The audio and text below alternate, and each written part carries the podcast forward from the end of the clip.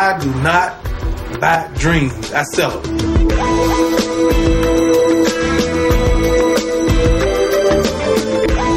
Good evening, good evening, everybody. Welcome to a new edition of the Flagrant Take podcast. Absent of my typical co host, Jim, of course, I'm Fred with you, and today I am honored. I have a, a guest much more famous than I, and not only that, uh, somebody that I'm happy to call a friend as well. I'm sure you guys remember the episode I did with Matt Michael a few weeks ago. Well, somewhat of the same cloth in that I have a history with this individual. I'm honored to have him here. Uh, my guest this evening has been featured on CMT's Next Big Comic, where she was a finalist. She's appeared at San Francisco Sketch Fest, the Lucille Ball Comedy Fest. She has also starred in two Argo One productions, Some of My Best Friends and The First Date. And she also co-wrote and starred in Reservoir Dames, which was a all-female adaptation of the cult classic Reservoir Dogs from 1992. So, without further ado, uh, again, honored to have her on. Uh, everybody, please welcome one Kelly Collette. Kelly, how are you? I'm great. Thanks, Fred. Hey, thank you for your time. I greatly appreciate you coming on. Um, again, you know, we go back all the way to junior high.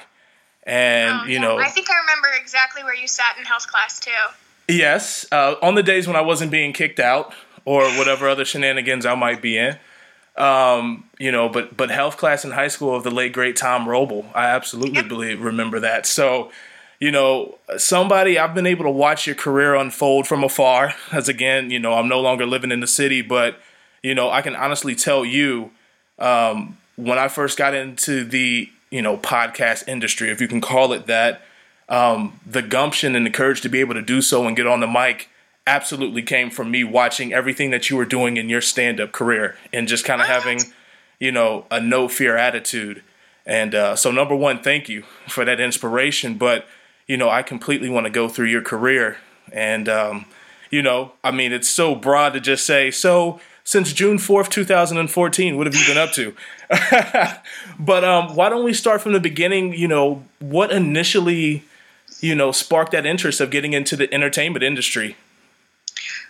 Well, I always like wanted to be the funny kid. Like I always felt very comfortable trying to make my like small group of friends laugh. Um, and I was like obsessed with stand up and improv and Saturday Night Live when I was a kid. Like I used to watch Gilda Radner live. I'm not sure if you know who Gilda Radner is. I do. on Saturday. Um, I, do. I love Gilda Radner. I used to watch her stand up special and just like seeing a woman be that funny uh, you know, and Lucille Ball and, and all these, you know, great female iconic comedic people. Um, it really inspired me. And so um, when I was in college, I worked for this company called Cincinnati Circus.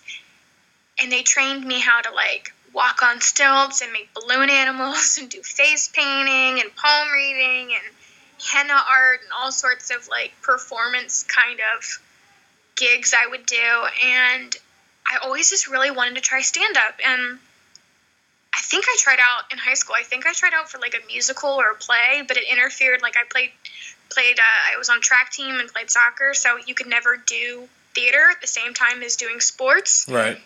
So I chose sports over theater, and but I always wanted to try it. So um, yeah, I, I, I graduated from college and I did my first open mic in May of 2009, and I never quit. I haven't quit yet, so I guess that's how it kind of rolled into that. Well, that's a perfect place for us to kind of continue our story from. You know, can you take me through your your process as you were preparing for your first ever open mic? You know, the any oh, type of intimidation you felt or creative blocks that you might have come across. I think well, you write five minutes for your first open mic, and you're you're lucky to get that. And five minutes, gosh, when you when you don't know if what you're saying is funny or not, is such a long time. It's like the clock just ticking. And I remember, I don't remember the thing specifically that I wrote, but I do remember I had like some really hacky Paris Hilton joke mm. about her saying like that's hot um, to like a Benihana grill or something.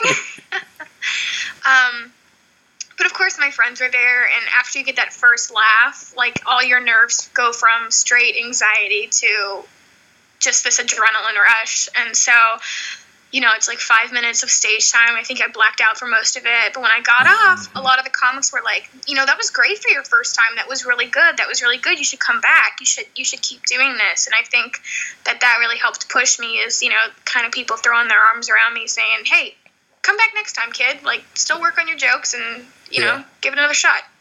Okay. Now, watching your you know your stand up and and trying to get a feel because I feel like comedians. I mean the term you understand the objective which is to make the audience laugh but i feel like there's so many different ways you can go about getting the audience to that point of laughter right?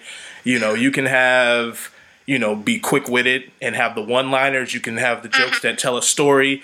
How did you find what your comedic voice was going to be Oh gosh, you know, and that takes so long because you become so many people when you start off. I mean, I think starting off, I was like super self-deprecating, and I think I had to be like a little bit more dirty or raunchy, like shock comedy, just because I didn't know how else to be funny. Like I wasn't as clever, and I think that's a, a mistake a lot of comedians starting off with do. They just you know go with the first dick joke that they can think of. Right. You know, they know that easy things like that'll get a laugh. Um, but eventually you you get bored with that stuff. I mean, I I want to say smart things. Um, I want. I was listening to um, a podcast recently about a French comedian who wanted to take on New York, and he found the language barrier was really hard about what people thought was funny in France. And then what people thought was funny in New York, and, and basically they interviewed a bunch of comedians, and they said, "We want to know what's important to you. Like, we want you to talk about what you think is important. And that really stuck with me. So I've been changing my writing a lot to talk about what I think is important because it's I think if you can be funny but also deliver a message, it's that much more exciting for you as a comedian and not just going up there spouting off the same jokes that really don't matter. I understand. So, you know, as you continue to journey on in your career and grow in your confidence and you know, do you start viewing your everyday life differently when you start thinking about what I could take from my everyday life and maybe embellish, maybe even not? And and it does it feel like you're always in that creative, you know, mental, you know, process or mind state? No, I wish it was like that. I wish that something happened, and I think, oh, I should write a bit about that. It, you know, I think, I think, with time you know hindsight's 2020 and then you get the introspection of oh that was that that can be a joke now. I think when you're living things it's a little harder to see the irony in it. Um, i find that i write more when i'm about to go to sleep or like when i'm in the shower or on a lot like a really long car ride and my mind's just drifting. Those are when i write the jokes that okay. i really like is when i'm not thinking too much about it. Gotcha so we have our first open mic night. From there, did you continue to do more open mic nights and you would grow in the time that you were allotted on stage? Yeah, absolutely. Um, so it took about a year and a half to get my first paid work at the club. And um, I mean, some places it's even longer, and some places it's shorter. Um, it just really depends on like kind of what your comedy scene is like. If you go to a different city, every scene's going to be different. Um, so, yeah. Um, what was your gosh. first traveling gig? My first traveling gig? God, I don't even remember. Um, you know, you start off and you do these really shitty bar shows, is what what it comes down to. I mean, the, I mean, I'm not trying to rap or anything, but like started from the bottom, now we're here. Like it's it's such that kind of journey. Like you really have to work your way through some really bad rooms, some some you know the back room of a restaurant that they just put like a sound system and a microphone and people are watching TV they're not even listening to you to college shows where they book you but they also book you on a holiday weekend. So there's like five kids in the audience to show up. Um, mm. you know you travel a lot out of town to do other people's open mics because you want to you want to get that reputation in other cities too. So I mean traveling throughout northern Kentucky, uh, Cincinnati, Columbus, Indianapolis. It's really great to live in the Midwest and do comedy because there's so many great clubs within driving distance. Mm-hmm. Um, and that's one thing the Midwest has over New York or LA is that we have all the clubs in the Midwest. I mean, there's a couple in California, there's a lot in New York City, but if you go along the coast or kind of in the middle of, you know, there's there's not really much there. So, um, in terms of paid work, we have a lot of clubs nearby. Yeah. it's all good. another- another thing, though. I can't even Listen, you can. Continue to rap. I was like, oh, talk about that, and I was completely just lost it. No, it's all good. Listen, we How my mind works right now. I'm just we- like, mm, there was something else I think I had to say there, but I can't even think of it. No worries. We- And please, you you are always welcome to rap on this platform. When I think Drake naturally, I think Alright. Kelly next. So it's all good. You guys are both in my top five, so it's all good. Um, so you know, as you continue to foray into your you know your comedic career, how did we now begin the process of you know CMT's next big comic? Oh, that was great. Um, there's this really great. Um, I don't even know what I would call them, like a liaison maybe. It's called Rooftop Comedy. And Rooftop Comedy will set up cameras in a lot of the comedy clubs and they'll tape you at open mics. And it'll stream to their website so people can go on Rooftop Comedy and see your clips. And I guess they just pulled uh, either CMT or Rooftop pulled a bunch of comedians that they thought would be good for the competition, and and I was one of them. And it was um, when I was starting off really young, so it was like really my first big credit. And uh, yeah, that was a really great one to just be in, you know, this comedy competition with, you know, really great comedians. Um, Shane Mauss was in it when I was doing it. Um, I think Adam Norwest won it. So they had a lot of really great people, and yeah, that was my first big credit. So after that, I had something to put on a piece of paper. So when I applied for comedy festivals or you know applied at clubs, they said, "What? what give me some credits." That was my first major one. So was this before or after your appearance on Bridezilla? Oh my god! I left that out of the intro, but I had to at least touch on it briefly. Oh my god! First of all, not a lot of people know about that. I even forget about that sometimes. Um, yeah, this was all after. I think. Yeah. Um, I am on Netflix. I think I've seen it once. I was not the bride for anybody listening. I was one of the poor innocent bridesmaids that got yelled at. And the producers um, picked me as the interrogator because you know reality TV is all fake.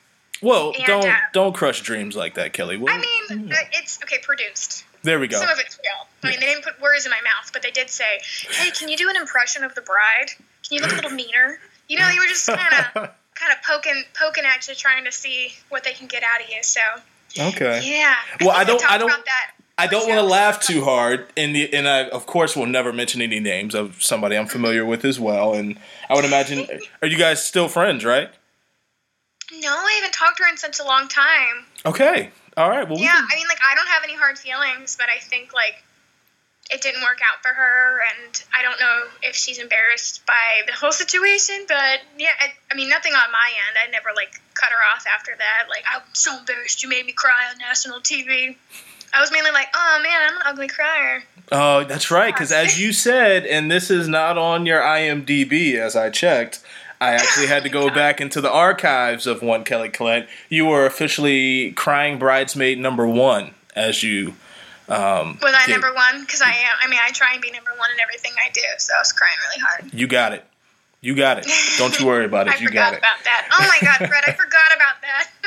It's cool. Don't worry about it. Wait till you see if I'm able to locate a old picture of you and I um, that I'm hoping to make the artwork for this episode. Um, Oh, I, I- feel like we have. I feel like there's a picture of. I mean, I wore the most hideous belts when we went to school together. Like I always try to be like unique belt girl, and I'm pretty sure I have a picture of you where I'm wearing like a hat with kitty cat ears and like a cheetah print belt. Like some.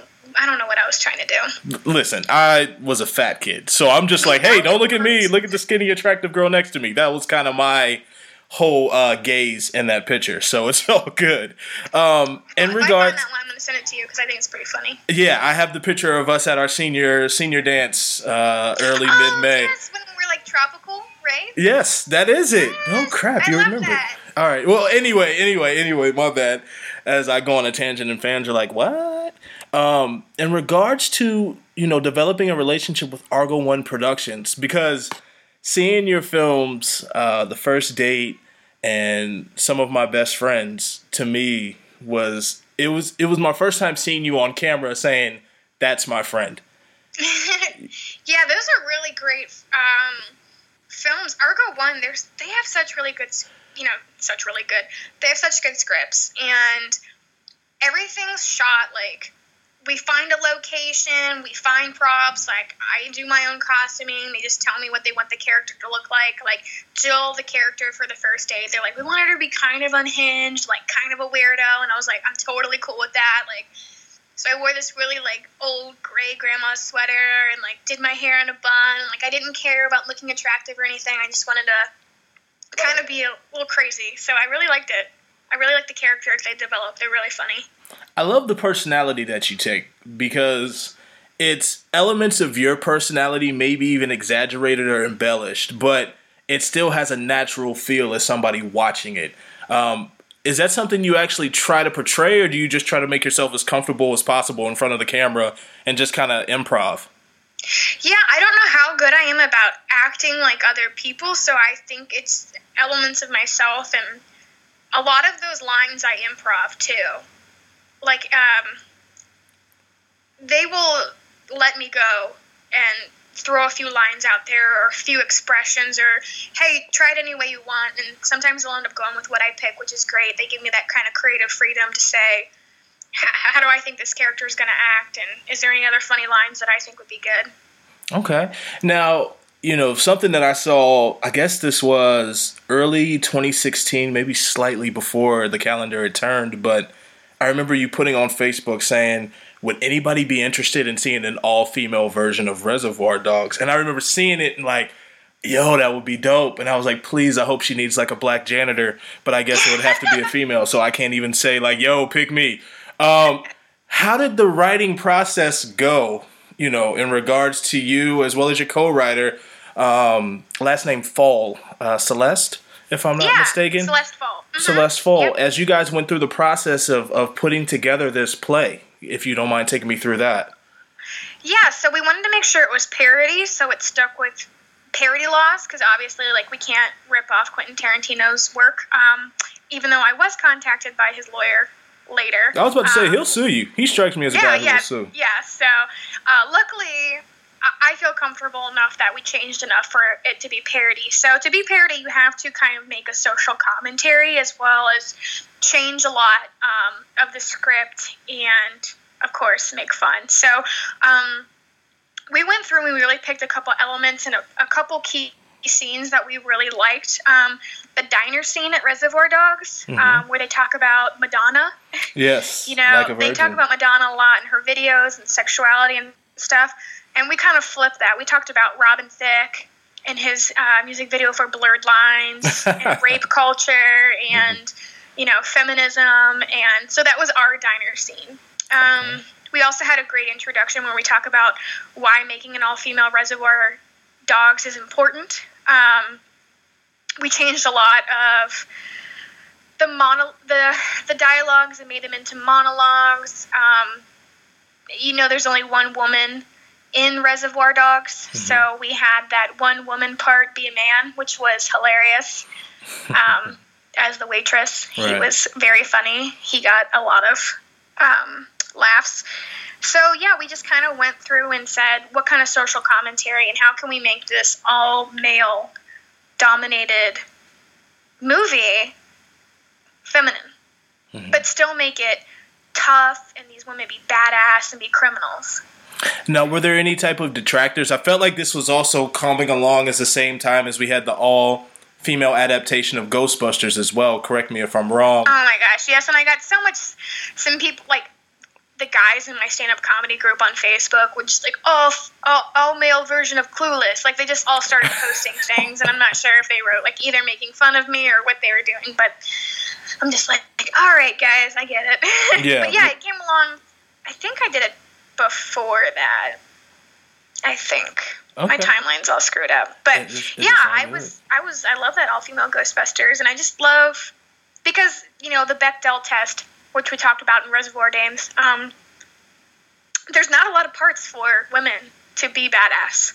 We're usually the wife or the girlfriend or the one they're pining after, or you know the smart but sexy scientist that has an antidote, but you know you gotta fall in love with her, and you know there's it, unless you like think about Katniss, you know who even has two love interests or you know like Right. there's not really a movie like about women being badasses like that. So I mean, I'm glad it's kind of coming around. It's weird because you don't. Um, when I think about it, off the top of my head, I think of like Milla Jovovich in the Resident Evil series, right? Mm-hmm. Or you know, uh, Quentin Tarantino and Robert Rodriguez did a B movie, almost uh, sexploitation flick, where it was like a double side, and then one Rose McGowan was the badass in that. And you know, as you kind of go through it again, it's kind of a, that same thread of like the Hunger Games, where you know the heroine, of course, is a female lead, but it's kind of done in concert with the male counterpart. Um, yeah. And and so I you know I thought that was so cool that you guys were able to do that. Now, do you have any other passion projects or things that you're kind of tossing around at this point in time that you would like to, you know, that you're able to talk I'm- about? Maybe this will hold me accountable too. Um, so I'm currently writing a script for um, another play. It's called Bloody Mary, Mm. and I'm really inspired by the movie Jennifer's Body. I don't know if you've ever seen that. Oh, I've seen it. Yes, I have Okay, Amanda so- Seyfried and uh, Megan Fox. hmm Yeah, and um, I love the dialogue that um, she she created, and I love that it's horror comedy, which is I think it's a genre that like barely exists outside of you know that movie and maybe a few other spatterings. But like I love the idea of like that movie scared me, but it also made me laugh so hard. And movies are usually one or the other, and they actually were able to combine that. So. I'm working on a play right now. It's like a mix of, you know, it's in the vein of Jennifer's Body, but like it's a mix of The Craft and Encino Man. It's, it's, it's girls who invoke Bloody Mary to come out of the mirror, and then they don't know what to do with her, so they have to take her to school. You know, and she's, you know, eventually going to win prom queen, all these things. So, um, yeah, hopefully it's going to be funny. And then I have some elements where Bloody Mary kind of gets a little scary, kind of like Jennifer. And, um, yeah, it's going to be kind of like, you know, Encino Man or, um, gosh, um, the hot chick where, you know, people aren't like, why isn't anybody realizing this person isn't who they are? You know, like, Right.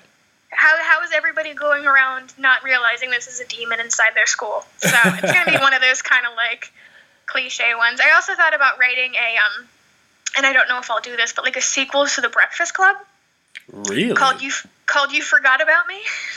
Okay. Because you know the song in the end, don't yes. forget about Don't me. you? Forget, oh, trust me, Um, I know it. You can go ahead and sing it. Yeah. I could. I could hear it in your voice. You're like, I I feel like I need to sing this to spark that memory. don't you yeah throw my fist in the air but i thought it'd be really fun about to kind of um, write about what would it be like you know 10 years down the road when they come back for their high school reunion do they talk like what what are the relationships of the, these people who started this breakfast club did it fade out afterwards did, did some of them keep up friends are they dating each other are they married to other people um, so that's that's another idea that i had so i need to kind of No black people in that one. Hey, uh, let me know if you want to do an adaptation. You know, like Save the Last Dance or something like that. You know, just let me know. I'll get myself in shape for it. No, I uh, my one of my one of my great friends, Brian Million, just did an um just did a um uh, adaptation of. I don't know how much of an adaptation it was. It might even been um, true to the script, but it's Twelve Angry Men, but it's all black men, and I want to see him in this so bad because it just looks so good, and they've been working so hard on it, and I just love how we can kind of take these works of art and kind of say, how can we tell this story, but from a different perspective. Mm. So The process of script writing. You know, how much time are you dedicating to it? I mean, it always seems like something that's timely and it comes across as a, you know, an an intimidating undertaking. I'm, I want to I want to be able to produce this by Halloween because I think that would be the perfect setting to do Bloody Mary. And so I'm very much slacking right now, but I've written uh, four scenes, four or five scenes already. And basically, my process is I send them to a couple of my friends and I ask for feedback. Is this funny? Or you get where the story is going? You know, are these characters believable? What do you think their motivation is? Do you have any feedback? And based on if they're like, this is this is going to be good, or hey, I really think you need to rethink this character, um, I'll take that into account. Okay. See, work with it. because I'm still toying the, you know, toying around with the two romantic comedy ideas that I've had, rom coms. Because it always sounds good to sit in Starbucks and say, yeah, you know, I'm actually working on a rom com. Um, I have one that said, all right, tell me what you think. All right, Okay, I'm, I'm about to be that friend right now. Tell me what you think. Um, all right, so it's set in Portland, Oregon, because I think the city's dope. Never been there, only seen it on TV. Um, and we work at a marketing agency. It was between law firm or marketing agency, but I was like, I can't pull off a lawyer. Um, but I'm not the lead. I'm like the best friend, witty best friend on the side, who ends up, you know, eventually, you know, conquering his love interest that's in the office, but it starts off with a real snarky relationship. The male lead, which can tell you how long I've been thinking about this, I was thinking John Mayer. But see, this was before Taylor Swift completely killed his reputation. And then I was like, damn, I don't think I can sell John Mayer to the masses. So, you know, I'm still at square one and have been for the past six years. But, you know, I figured, you know, just off the top of your head, you know, maybe we'll have to rap about that a little bit more. Um, and then the other one, I my You goal, sound yeah. my my ultimate Go goal is to do a zombie movie. Like that's my genre.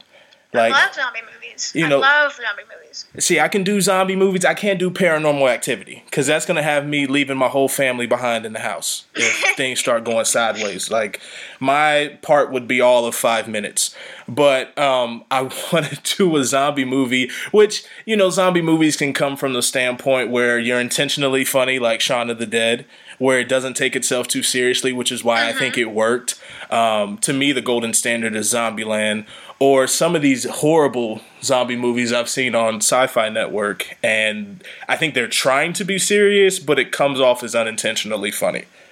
Well, the best zombie movie of all time is the original Night of the Living Dead. So if you've not seen that, you need to see that. True, I It's have. I I just hated the the ending, and uh, you know, for those who have seen it, you know, the brother dies, Mm-hmm. but at least we got an hour and a half in, so that was cool. It, yeah, but like it's just so bad at the end. I'm like, no, he made it through all of that. I could not believe it. But the whole Barbara, they're coming from you. Um, I think anybody listening to this right now is probably like, I, I have an idea for a movie too, but like, you just gotta get to it before someone else does. I remember the first script I ever wrote was for a movie about behind the scenes at The Bachelor or a reality show or some kind of reality dating show. And I had all these characters formed, and then I heard they were doing this behind the rose, you know, parody. That I'm like, oh, that's it. They already wrote it. The next thing I wrote was about a camp, a family-owned camp, very dysfunctional family. They own a camp. Every every week they'd have new campers coming in, so the scenarios would change. And boom, two camp TV shows came out, you know, pilots that year. So, I mean, it, it's kind of hard to like, you got to turn these out to be relevant because someone else is always coming up with kind of a similar idea. I mean, hell, we could have just had a show. We could have did This Is Us before This Is Us. yeah. Y'all, your family could have adopted me. You could be a twin. You know what I mean? It it it did doom. And now I'm crying every week on Tuesdays because the show is that damn well written, but also because we just missed an opportunity. Right? And Mandy Moore, of course. She's got to sing in every movie or TV show she's in. And she's so good. They're She all is. so good. I love that show. I could I could talk about TV all day. I, feel I was about to say, yeah. I much time. mean, at this point, it's like, why? Listen, let's just talk. I mean, again, folks, this is friends catching up, and you guys Mm-hmm. are just having the opportunity to, you know, be a, a, a fly on the wall as we do so. But um, in regards to, you know, everything that you've encountered, you know, we definitely talked about a lot of highlights and different, you know, peaks that you were able to explore.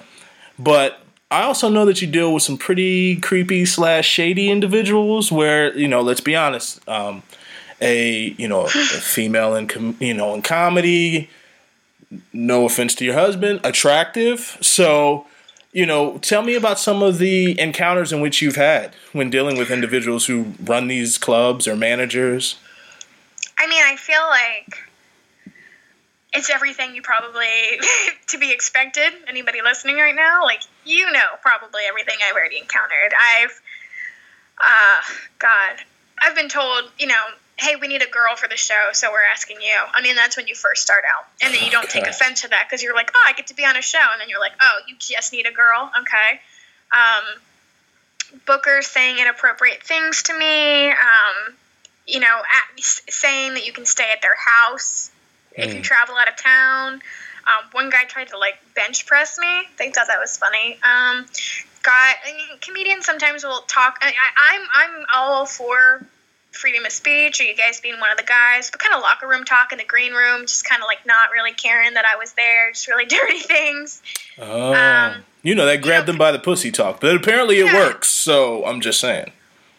Um, I think you saw that post I did about a, a guy who asked me to do a show, and uh, you know he told me I needed to come to the club and meet him, even though he had seen me on stage, said I was hilarious, really wanted me on his show. He he said you need to come to the club to meet me so we can talk about the show. I said you can give me a call, you can give me the details over email. He said you need to come meet me, and when I said no, he said well obviously you're not a serious comedian, and I've been advised to go in a different direction. So I did see that. bye. I'm like, bye. Sorry, not coming. you know, you just kind of got to know your worth after a while and know, like, I don't have to jump through hoops for this. Like, treat me like you would treat another person. So, yeah, it's a long road. I, I that's why I kind of like, t- you know, I try and look out for the girls who are just starting out and and make sure they're getting on good shows and getting good stage time and getting you know kind of looking out for them, giving them advice and making sure uh, they're taken care of because it's it's it's long and it's like it's such a boys club and um, but luckily I've worked with some really great great bookers. Um, the guy from the Comedy Attic, which is like one of the best clubs in the country. I mean, he just he's so um, supportive of female comedians, and he just he's just a great person. So like for every bad experience I've had, I've had a really great experience. That's awesome, and that's what I loved about watching, you know, your Argo One productions because I felt like, you know, a lot of perceptions from the outside looking in of the entertainment industry is that, you know, I don't like to use the term catty, but it could become, you know, clicky. It could be, you know, a situation where it feels like, you know, it's it's a lot of backbiting and backstabbing in regards to that. But you guys seem to have a nice rapport with one another, where it seems to be this genuine support. Um, what would you say is is it is that the majority that you've encountered? Yeah, there's definitely a camaraderie there. I mean, when you're working together on a project, like for Argo One or for like a film, um, Michael Peake, who who was in a, both of those with me, um, you know, I asked him to come do a script reading that I was doing at a local bar. Um, we did a, a live reading of the new Harry Potter book, which was really fun, and um, I said, "Will you play a part?" And he said, "Yes." And he came and read, and so like we got a lot of camaraderie. We'll suggest each other for parts. It's when you're competing for a spot, um, say at a comedy club or. Um, you know, and you're just starting out, and you, you know, you want to be there for your friends, but at the same time, there's only three comedians who are going to work weekend, and you want one of those spots. So there is a lot of competition there. There's a lot of politicalness of, well, this person started after I did, but they got work before I did, and you know, this clickiness and cattiness when it goes along with that too. So there's a little bit of both. You just gotta kind of. For me, I'm, I'm kind of like trying to. I, I don't really get into that anymore. I, not as much as I used to. So I'm just trying to stay away from it. No more drama. I understand. I understand. So, okay, I think. Well, I won't even speak for a lot of other people, but for myself, um, I feel like the nightmare I would have would be being on stage, public speaking, which of course is a like number one fear of everybody, right? But not only that, but you're in the you know the role of having to entertain people. And take me through the process if you've experienced this of telling a joke and it doesn't go over and then the next one doesn't go over. Like what then becomes your your process mentally oh as you gosh. go through that? Well, I've only bom- I think I've bombed like a couple times, and um, it's either when I'm starting to tell a new joke I'm not comfortable with and I don't commit to it, or I just completely read the audience wrong. Um, and sometimes just throwing your hands up and being like, "Wow, you guys hate me," that'll get a big laugh, and then I can just completely change courses and go, "All right, I'm just gonna do a couple more. I'm gonna I'm gonna get over to this section now and, and try try this kind of stuff." Um, but adaptation, I mean, you have to be able to do that. When I got when I got asked to do Cincy Storytellers, which is a, a storytelling show for the Cincinnati Enquirer, it was a pretty big deal because they only picked a couple people from all walks of life. I mean, we had a paleontologist, we had a music producer, we had a doctor, and they all wanted us to talk about our biggest mistake. And, you know, I had to go from being something that I'm comfortable with, which is public speaking, public speaking and being kind of funny, to wow, I have to talk about something that's really real. Can I make that funny and serious at the same time? And and that was a big um, turning point for me to kind of kind of see if I could face that fear when you talk about you know people have fear of public speaking. I never knew fear of public speaking until I had to talk about something that actually mattered and was like personal to me. Mm. So that was really nerve wracking. Okay. And your biggest mistake or greatest mistake was? Oh, not being myself. Gotcha. Okay. I know you knew me in high school, but I talked a lot about how like girls would call me fake, and I was like, oh, it's because I was totally fake because I didn't know who I was. Got you. you know, I was trying to be all these things to all people, and um, didn't really know who I was as a person. So that was probably my biggest mistake is like not being super genuine to myself. Which, luckily, you've known me through middle school and high school, so you probably knew the real me more than most people. Before prison, after prison, same Kelly Collette. Before I got all those tattoos on my face. Yeah, yeah. You know the new Twenty One Savage one between your eyebrows, everything. Like I, I, I knew you threw out all of it, so it's all mm-hmm. good. well, you know, it's interesting. You know, as I, you know, I did have a question. You know, I, I woke up this morning knowing we were going to do this interview, and I was like, you know, what's something I've always wanted to ask Kelly that I haven't in all the time we've known each other? And so check it out. I finally it hit me. It hit me today, like around lunchtime. Um I'm scared. late May, no, late April 2004, high school prom, Paul Brown Stadium. It's going down. Um, how was it? Was it going down? I, I, I didn't go. so my question was, how was the high school prom? I never went. Oh my god, 2004. Paul Brown. No, we had Paul Brown Stadium two times at our prom, so it was like, can we get a second location? No, we just gotta keep it here. No. I don't know. I never had fun at school dances. I was the girl who was always crying at like every school dance, and I don't know what it is about school dances that all the drama came up for me. I think that was the actual first one I never cried at. Yeah, I think it was fun. It was. It's really fun to like just kind of realize you're moving on and just like let a bunch of stress go and just be like, ah, you know, some of these people I see and I'm really gonna miss, and some of them I will, I'll never see again. So that's really fun. But God, like all high school proms of the 2000s, man, they were the worst prom dresses of all time. I mean, we all had like a two piece prom dress, you know, and none of us had abs. Absolutely not. and uh, so much sparkle, and every girl had the, every white girl, we all had twisties in our hair, you know. I always all of us. pictured I, I pictured that as the fashion, and It was. there was a lot of Nelly. flips, yeah, I feel like there was a lot of Nelly being played. so much Nelly. It was like it was like Nelly, uh, like batter up. We had we had gosh, uh, It was hot in here. There was definitely it was there was so much. Yeah. Uh, who else? God. And then there was a mix of country. I don't know what it was with our high school and country music, but like I despised country music when I went to high school just because everybody loved it so much. I'm like, oh, I can't stand it. Because you're Winton Woods at heart. go. That's why. Why- Yeah, that's why. Wait, why didn't you go to prom? Um, well, revisiting the fact that I was a fat kid in high school, I um, you know, my mom like went through the process of like getting me a tux and everything. I was like, "Mom, I'm not going." And she's like, "No, no, no, it's fine. We'll just get it. And if you want to, you can go, you can not go." And unfortunately, like at that time, we lived in the neighborhood of my high school. And I got to see, like, look out the window and see classmates, like, standing in their driveways, taking pictures and, you know, getting oh ready God, to go. This breaks my heart. it like, was listen it was cool. I found porn. And so needless to say my mom caught me. But you know in regards to that time you know. are you gonna go out? Oh God. yeah exactly. It was mama no. Um it was you know what can i say man? It was high school man it was high school mm-hmm. now we should do like a you know can't hardly wait or something like that or a remake of that from back in the days or you know i guess i could show up to one of our high school reunions one of these years I've I never gone to any of them either. I think like last year they tried to plan one, and they were like they were like two groups of planners on Facebook. I was on your group. On mine, yeah. I, I just feel like they like like I think that that I don't know. For some reason, one of them got planned, and then the other one didn't, or like and no one ended up going to the second one. I'm not sure what happened, but Well, we got don't know. what two years before we actually hit our fifteenth, so you know, oh my god, that's scary. yeah. So I mean, I'm just scary. saying, just saying, and Yeah. um, I, again, I'll be on your thread, so don't let me down, Goose.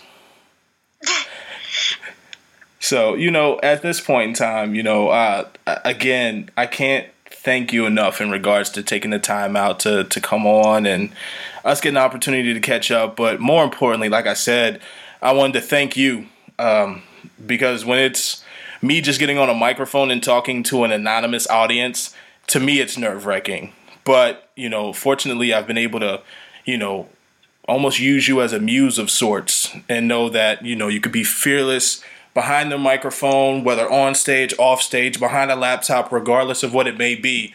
And so, you know, again, I just continue to wish you more success. Just know whenever you have a project, you always have a home here. If you ever just want to stop by or come on, chop it up, even just for a few moments. I'd love to. You know, you, that's so sweet of you to say. Sometimes you know uh, you you feel like you're doing all these things, and you're like, "What's the point? What's it for?" And sometimes you'll get like a really nice message or, or something like you just said, just to say, hey, no, I, I'm out there. See, I see what you're doing. Oh, I see you. You're doing it, and uh, keep going. You know, that's that's so nice to hear. Absolutely. Uh, like I said, to have people on here, you, Matt, as my first, you know, official guest. Um, it's not that you guys are just friends of mine and long-standing friends of mine, but you guys are also uh, peers that I admire, and so you know, I, I continue to be, you know, happy and uh, seeing you guys have that continued success, but also inspired again. So, you know, Kels, what's the best way in which people can reach you via social media? Yeah, um, I'm on Twitter, Kelly Collette. Um, I recently um, am getting yelled at by a lot of people for things I tweet, so that's that's a new fun thing. Um, Instagram is my jam, Kelly Collette. Kelly Collette's my name on basically everything, but Twitter's probably where you want to reach me because if you try and Facebook friend me and I don't know you, I don't accept. I had to learn that. Um, send me your screenplay, Fred. Kelly Collette Comedy at AOL.com. Don't laugh at me because I have an AOL email address. I did not get We're all switching over. And everybody thinks it's so funny that I have it, and I honestly don't even get the joke because I'm just like, what? I just had it forever. Was I supposed to change my email address? I don't know. It's all good. I live in the South and I've kept my Cincinnati number. So whenever people, you know, ask for my number down here, it's like 919. It's like, no, it's 513. I'll never yes. change. I thought you were going to tell me you kept your Cincinnati Bell email address. Yeah, I'm sure I still have it. I'm sure, you know, I have everything Cincinnati. I have my Skyline t shirt. I have my Graeter's baseball cap. It's all good. My UDF you know, underwear. I don't know. Uh, but Kels, it was so good to catch up with you. Um, again, continued success, guys, ladies, everybody. Please go check her out um, and and do the research. Go back and see all the YouTube videos that no, Kelly don't hates. See the YouTube Those aren't great. Um, but again, trust me. Just come to a show sometime. Definitely. Do you have any appearances lined up as we speak? Um. Well, I'm. I. Uh, I tour sometimes with the Nobodies of Comedy, and they've taken me from anywhere from like Oklahoma, New York, Pennsylvania. They got a bunch of clubs that they and theaters that they tour people with. So I probably will um, be in one of those again. And then, oh yeah, just clubs. I usually put on my Twitter when I'm going to be at a club. So check on that. And um, yeah, um, comedy festivals. Sometimes I apply, sometimes I don't. But um, yeah, if anybody just yeah just let me Get know. in touch. If yeah. you need something, I'll, I'll read your screenplays, all your romantic comedies. I'll read them all. Please I'll do. And, and let me know when you want to hire me to be a part of your entourage or security or anything like that. Absolutely, yeah. And um, on your on your on your one year anniversary of us working together, I'm gonna throw a prom just for you. You're so sweet. Awesome, Kels. Well, guys, again, thank you for tuning in to the Flagrant Take. Don't forget the episode I dropped yesterday with Jimbo as we discussed post trade line deals. And again, please enjoy these exclusives that I have with you as well. There's going to be more to come. And uh, again, don't forget to check out Kelly Collette. You guys take care. Be good to each other. Peace. I do not buy dreams. I sell them.